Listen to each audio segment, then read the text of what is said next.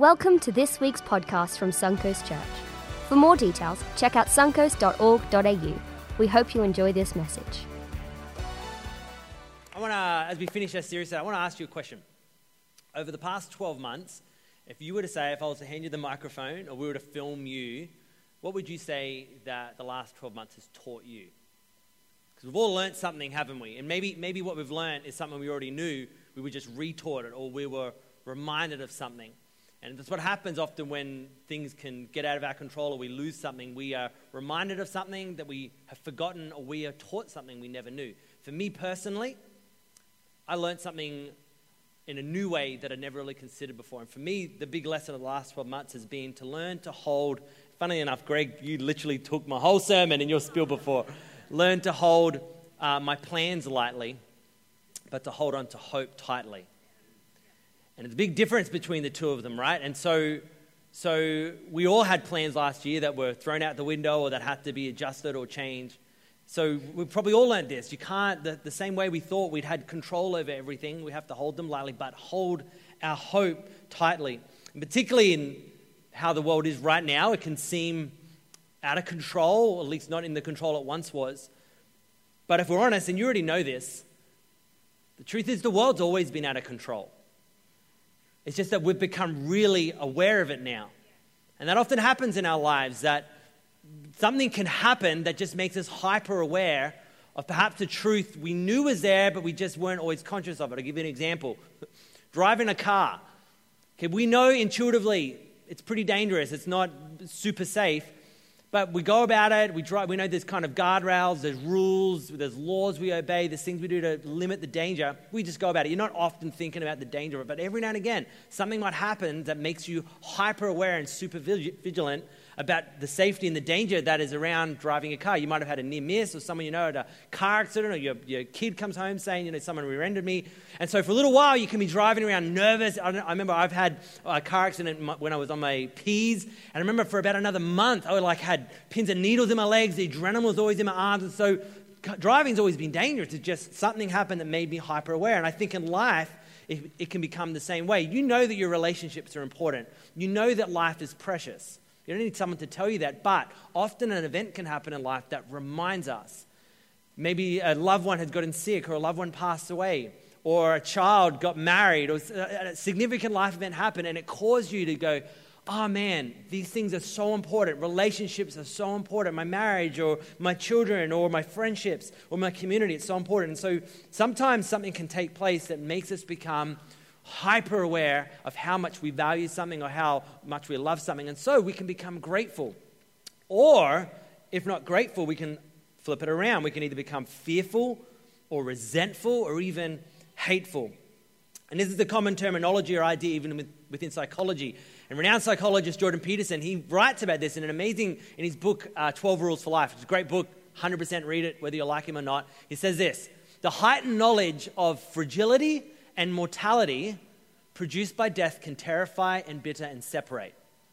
It can also awaken.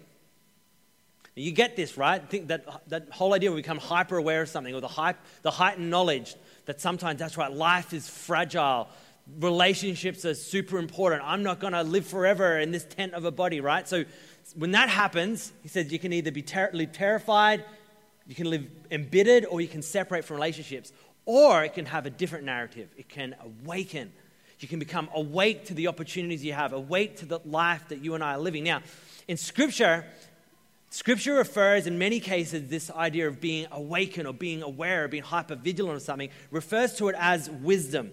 And there is one of the oldest prayers that we have in our Bibles in the Old Testament. The reason we know it's one of our oldest prayers is because it was written by the guy who wrote the first five books of our Old Testament, Moses. But this one snuck into a later book known as the Book of Psalms, is a collection of poems and songs. And he writes this in Psalm 90, verse 12. It's a, it's a prayer, more so like a prayer. And Moses says, or prays, Lord, teach us to number our days. Teach us to number our days that we may gain heart of wisdom.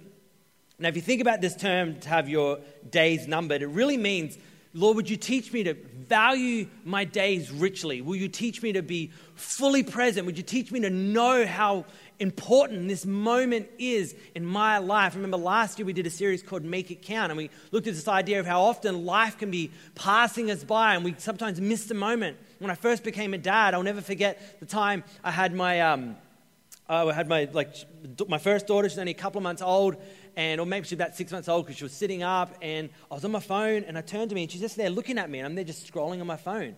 And I'll never forget that moment. I heard about how quickly it can sneak up. I threw my phone across the room. That was a bit, that was a bit emotional, but I was like, I'm not. I'm going to be present. I'm going to be in the moment. I'm going to be with my kids. And I think this is what. Can we throw that prayer up again? This is what Moses was praying. Would you teach us to number our days? Would you teach us to number our days so that we may gain a heart of wisdom? In other words, would you teach us to be totally engaged, to realize how precious life is, sometimes how short our life can be, but also how much out of our control life is, and, and help us to realize that so then we can live life with a sense of wisdom.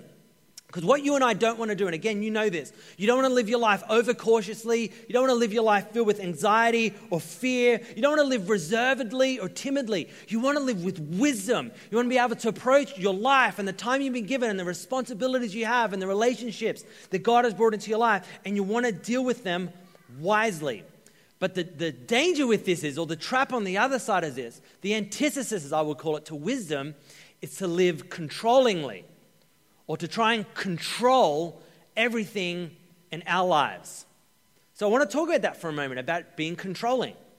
And in this series, we've, we've been, can we throw to the next slide? We've been looking through the idea of how often things can be out of our control and how we have this like uh, intern. Again, Greg, you touched on this before brilliantly. I was like, why didn't you just finish, do another five minutes and the sermon will be done? But there is like this emotional, isn't this true? There's almost like this emotional need that you and I have to control things. And doesn't always come from something that is sinister or something evil inside of us. In fact, often the need to want to control is a really wise thing. And we touched on this early in the series. It's a wise thing to have control of your finance, for instance, because have you ever noticed if you don't have a good budget in your finances, we'll often say things like, oh no, my spending has gotten out of control, right? And I mean, same with discipline around children. If you've ever seen your kid run around and there's no discipline, you're like, oh no, my kids are out of control. Okay, so you know, you know that. So this idea of control doesn't always come from a bad thing, but misuse, misuse, control can actually be super dangerous. And if you've ever been in a relationship or you've ever worked for a boss that is super controlling, you know how toxic this idea of control can be. But nonetheless, the temptation's always there. So, our reach, however, for control often comes out of our, our deep, deep desire to avoid chaos. To avoid chaos. And I don't know if you guys remember the, if we can throw to the next slide, I don't know if you remember the um, show back in the day, Get Smart. Okay, if you're like a millennial, you might not know it. Um, but there, actually, there was a movie done a few years ago about it. And you remember there was the two opposite sides, right? Had Maxwell Smart, and he worked for control, and then you always had some evil guy or girl with the scar on their face who you know worked for chaos. But isn't this interesting? We can often view that these two are the opposite ends of the spectrum. On one end, you've got chaos and evil and things are out of control. So on the other end, clearly the opposite of chaos is control. But I don't think that's true. And I think you, you'd agree with me. Think of it this way often, often it's our controlling mechanisms, the way we control people, that can lead to some of the worst chaos in our lives.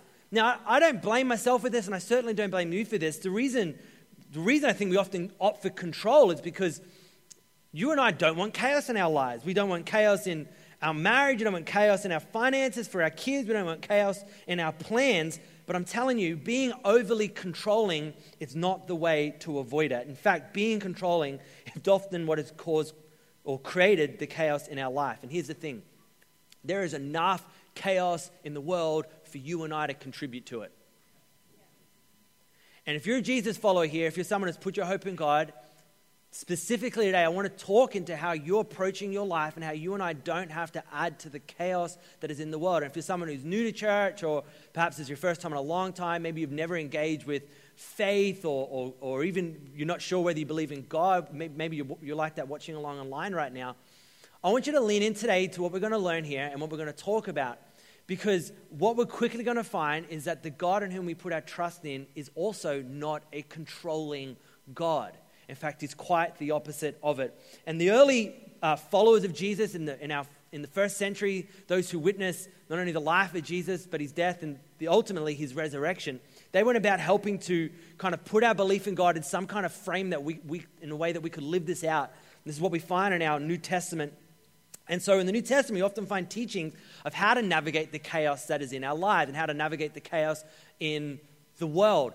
And there's often this term used all throughout the New Testament where it referred to evil days or how the times can be evil or how the days might be evil. And that's another way of just saying that life is out of control. And as much as, again, as I said at the beginning, we're super aware right now of how out of control things are, the truth is the world has always, in one way or another, been heavily out of control, at least out of our control.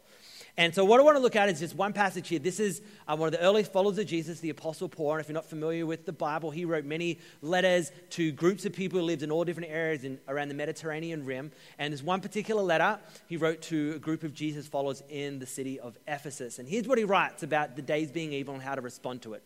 He says this Be very careful then how you live not as unwise, but as wise. He's echoing the prayer of Moses. Remember, teach us to number our days that we may gain a heart of wisdom. So be very careful how you live, live wisely, making the most of every opportunity because the days are evil. Now, he could have written this today and it would still be packing just as much as a punch as it did 2,000 years ago. When he wrote this, they were under the yoke of obviously Roman oppression all over the, well, all over the Roman world. Um, poverty was only ever three days away. Um, at any given moment, a plague could hit without any kind of uh, injection to help you with that, or any kind of government lockdowns to help you with that. Wherever I I just sort of give it a pause to see the irony in it. Um, he would say, still to us these days, we've just become super aware of, yeah, the days are evil. There is, at any given moment, things are out of our control. At any given moment, I mean, you don't, you don't need me to expand on this idea. Right now, even with the great advancements in technology and communication, there's more poverty on the world than ever before. There's more economic injustice in the world more than ever before. I don't need, you guys already get that. It's not a stretch of the imagination to still say that the days are evil. Slavery is more prevalent in the world today than ever before. And so, here, 2,000 years ago, the Apostle Paul saying, in a world that can seem evil, here's what you're to do. Don't live unwisely, don't live irrationally, don't live uh, always with a heightened emotion. Live wisely. And he makes this term make the most of every opportunity. Make the most of every opportunity. So, think about your opportunities. Think about the relationships in your life. Think about what you get to do with your life. Think about where you live. Think about the resources you have at your expenditure. Think about the talent and gifts you have for the world. Given the life we live in and how the days can be evil, the Apostle Paul would say to you and I, he'd say, hey, are you making the most of every opportunity you have? Or are you worried about how much chaos there is? Or are you trying to control everything? Because there is a medium. He says, I want you to make the most. I want you to totally give yourself to what your heavenly Father has given you. Don't control it, but give yourself to it. In other words, he's saying this I want you to be committed to, not controlling of. And in your life, if you think about the responsibilities you have, the relationships in your life, our responsibility, particularly in a world that can seem evil or out of control or like there's chaos everywhere, our temptation can often be to control things in our life, to control our relationships, to control our kids, and we want control. And again, we get that, right? We want to avoid chaos.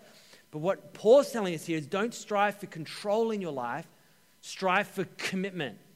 Don't look to control your spouse, look to be committed to your spouse. No one got in front of their spouse on their wedding day and said, I promise to forever be controlling of you.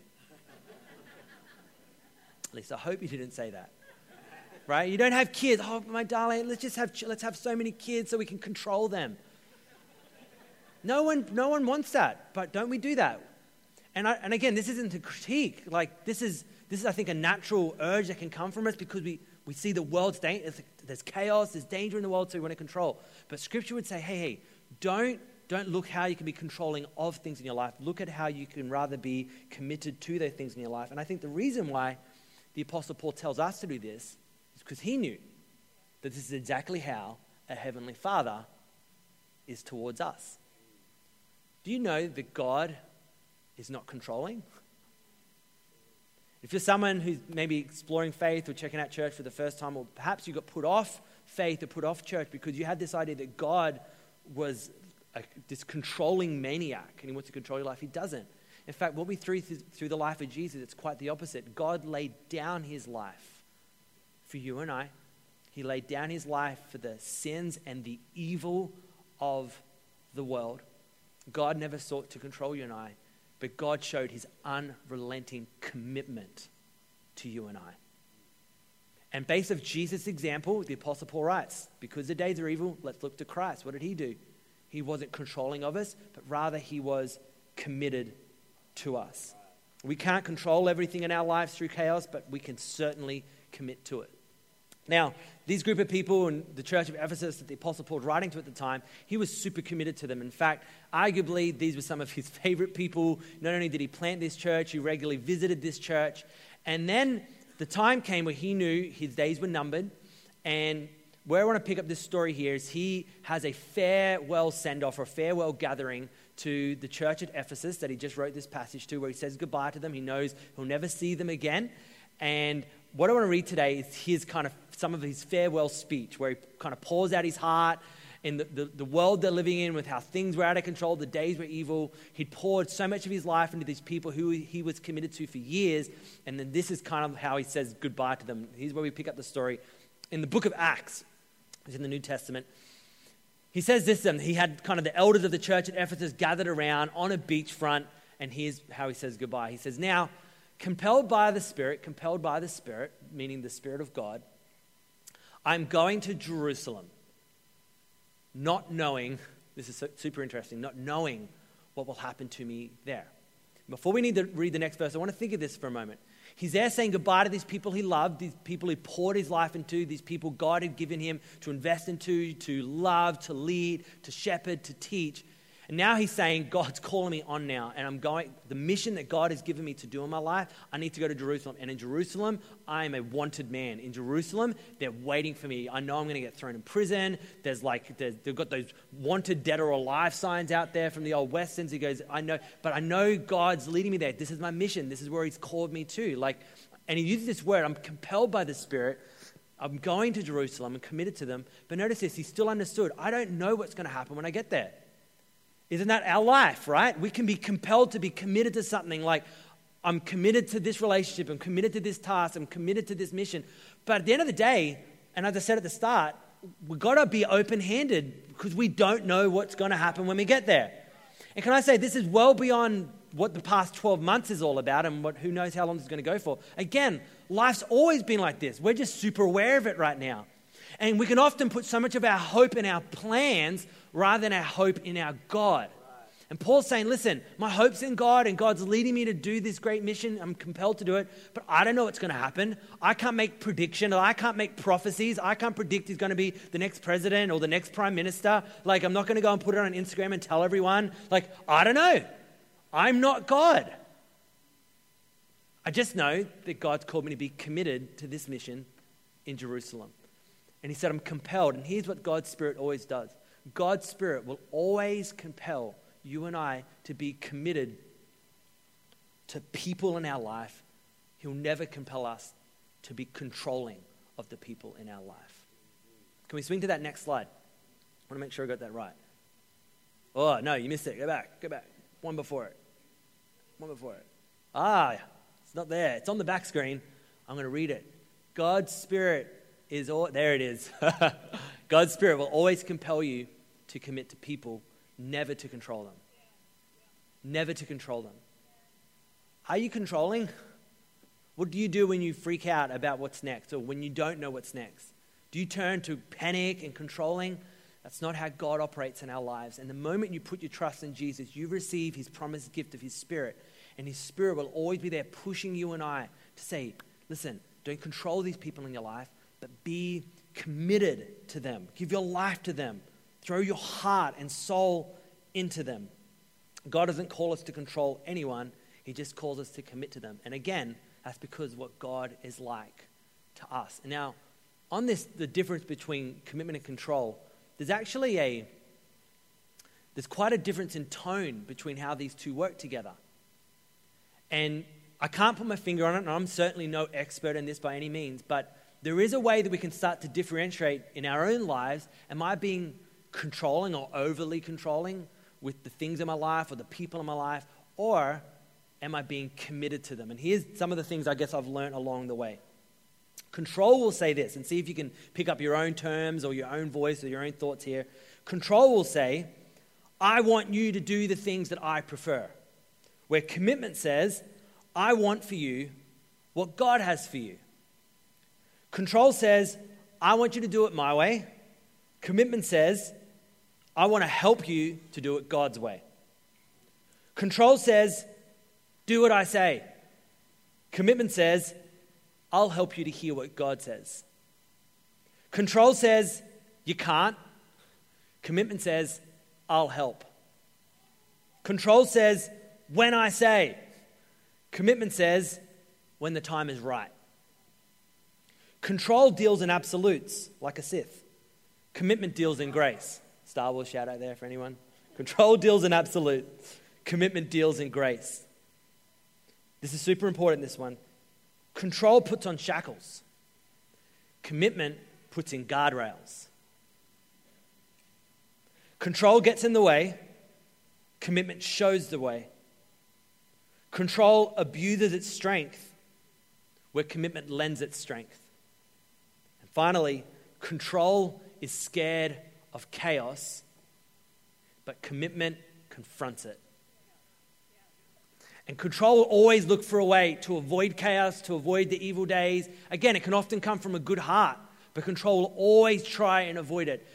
Commitment is the opposite. Commitment's like the days are evil, we can't control things, things are out of our control, but we're committed to this. We're committed to this mission. We're committed to winning. We're committed to this relationship. We're committed to our kids. We're committed to our promises. We're committed to our loyalties.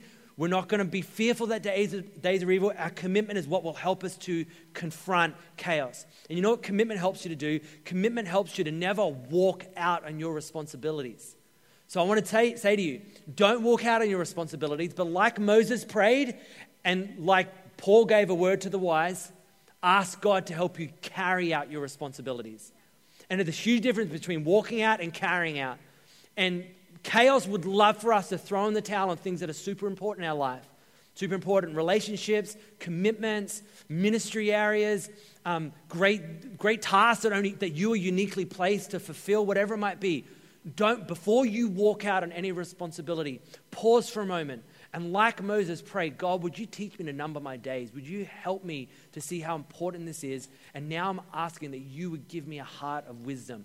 Ask God to help you carry out your responsibilities. So Paul goes on here as he says, Listen, I'm going to Jerusalem. I don't know what's going to happen to me. It's out of my control, but I'm going. And here's how the rest of his farewell speech goes. He says, I only know I only know, how confidence this, that in every city, the Holy Spirit warns me that prison and hardships is facing me. Hey, what a great leader. But don't you know that? Like the one thing you know, the one thing you are sure of, is that it's never going to be all smooth sailing ahead of you. You, you know that, right? You don't need me to get up here and tell you that. That's why we make a promise on our wedding days, a, co- a covenant, right? This is what, okay, I promise you it's going to be all good for the rest of our life. No one makes that promise. We promise what? In sickness and in health, in good times and in bad, for richer. And maybe, I hope you're not marrying me for my looks because, I hope you, wait, I hope you're not marrying me for my money because, I don't know, I can't control that. And this is what he's saying here. All I know is that hardships and prisons face me.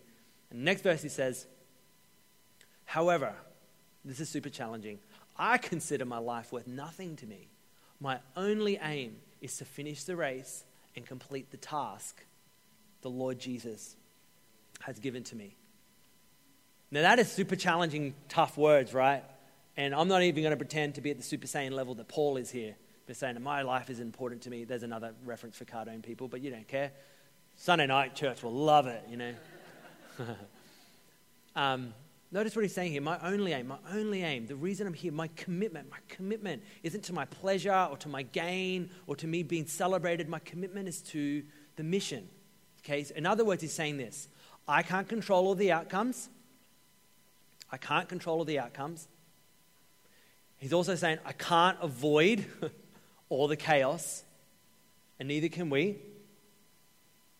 But he says, I can commit to my mission. And it's the same with you and I. We can't control all the outcomes in our life, and there's no way you and I can ever avoid all the chaos. But man, if we can learn anything, if we have learned anything from the past 12 months, if Greg taught us anything just before, if Paul's teaching us anything this morning, what you and I can do is commit to the mission. And in a world that can often seem out of control and in chaos, never, ever, ever let it determine your level of commitment to it. You know, um, my context being a pastor at a church here, um, you know, we had to change up heaps last year as well, and things are still different. And again, shout out to everyone watching online. You guys are awesome. Um, things have changed and things are different. But what is not different is our mission. And we often talk, and again, I mentioned it earlier, we often talk to our staff here. We, we date our model of ministry. That makes sense? We date the model. We're married to the mission. So things, I want things to change. Great. The world's always going to be changing. But what doesn't change is our commitment to what Jesus inaugurated with his resurrection to keep carrying on this message of hope and salvation to the ends of the earth. And so we can't control the outcomes. We certainly can't avoid chaos. In fact, church creates chaos. That's why we do it. but I can commit to the mission. Um, this is, I want to put up a picture of my dream holiday spot, okay? I noticed Chloe left the building just then. So, uh, anyone know what mountain this is? Everest. Good job. Okay.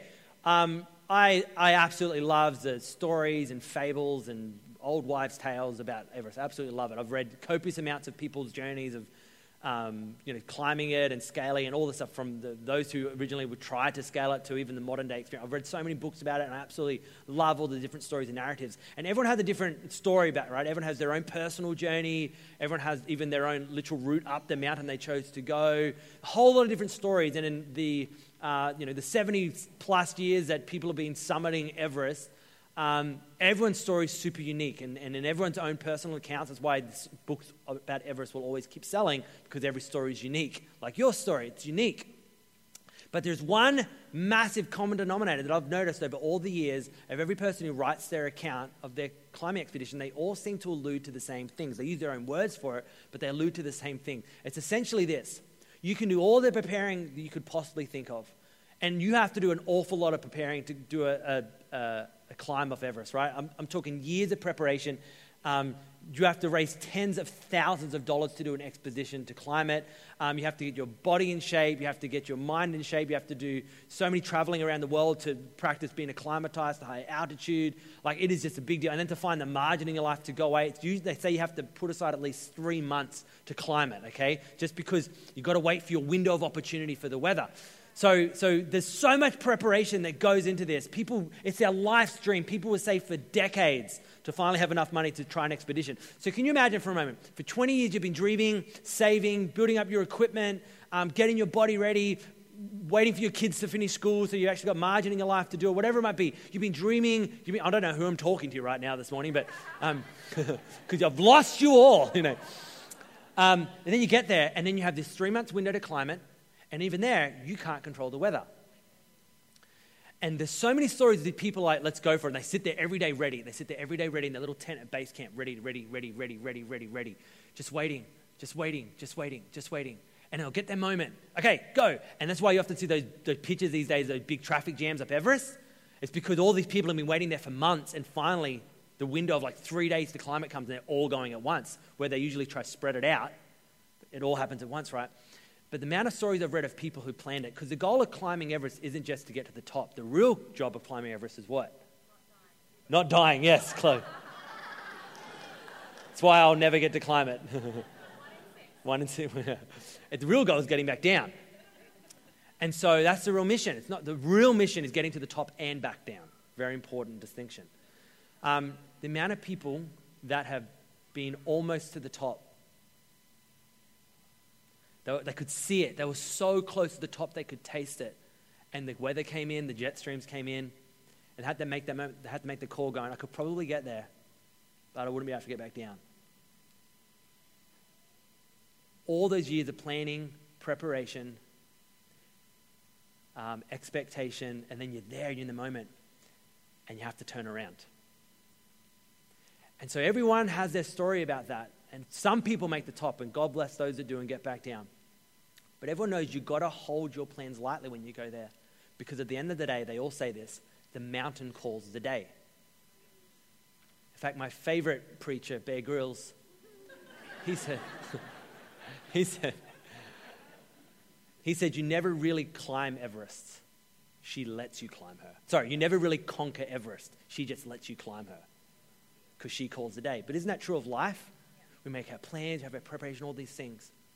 But just like that, the mountain can call the day. I say that to say this though. Don't refuse to let the parts, however, that are out of your control control your commitment to them.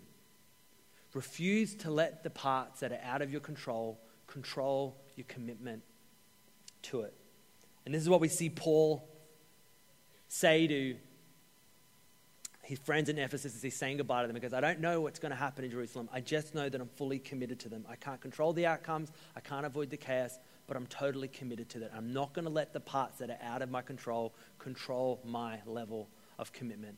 And so he concludes by saying these final words to them. He says, So be in your guard.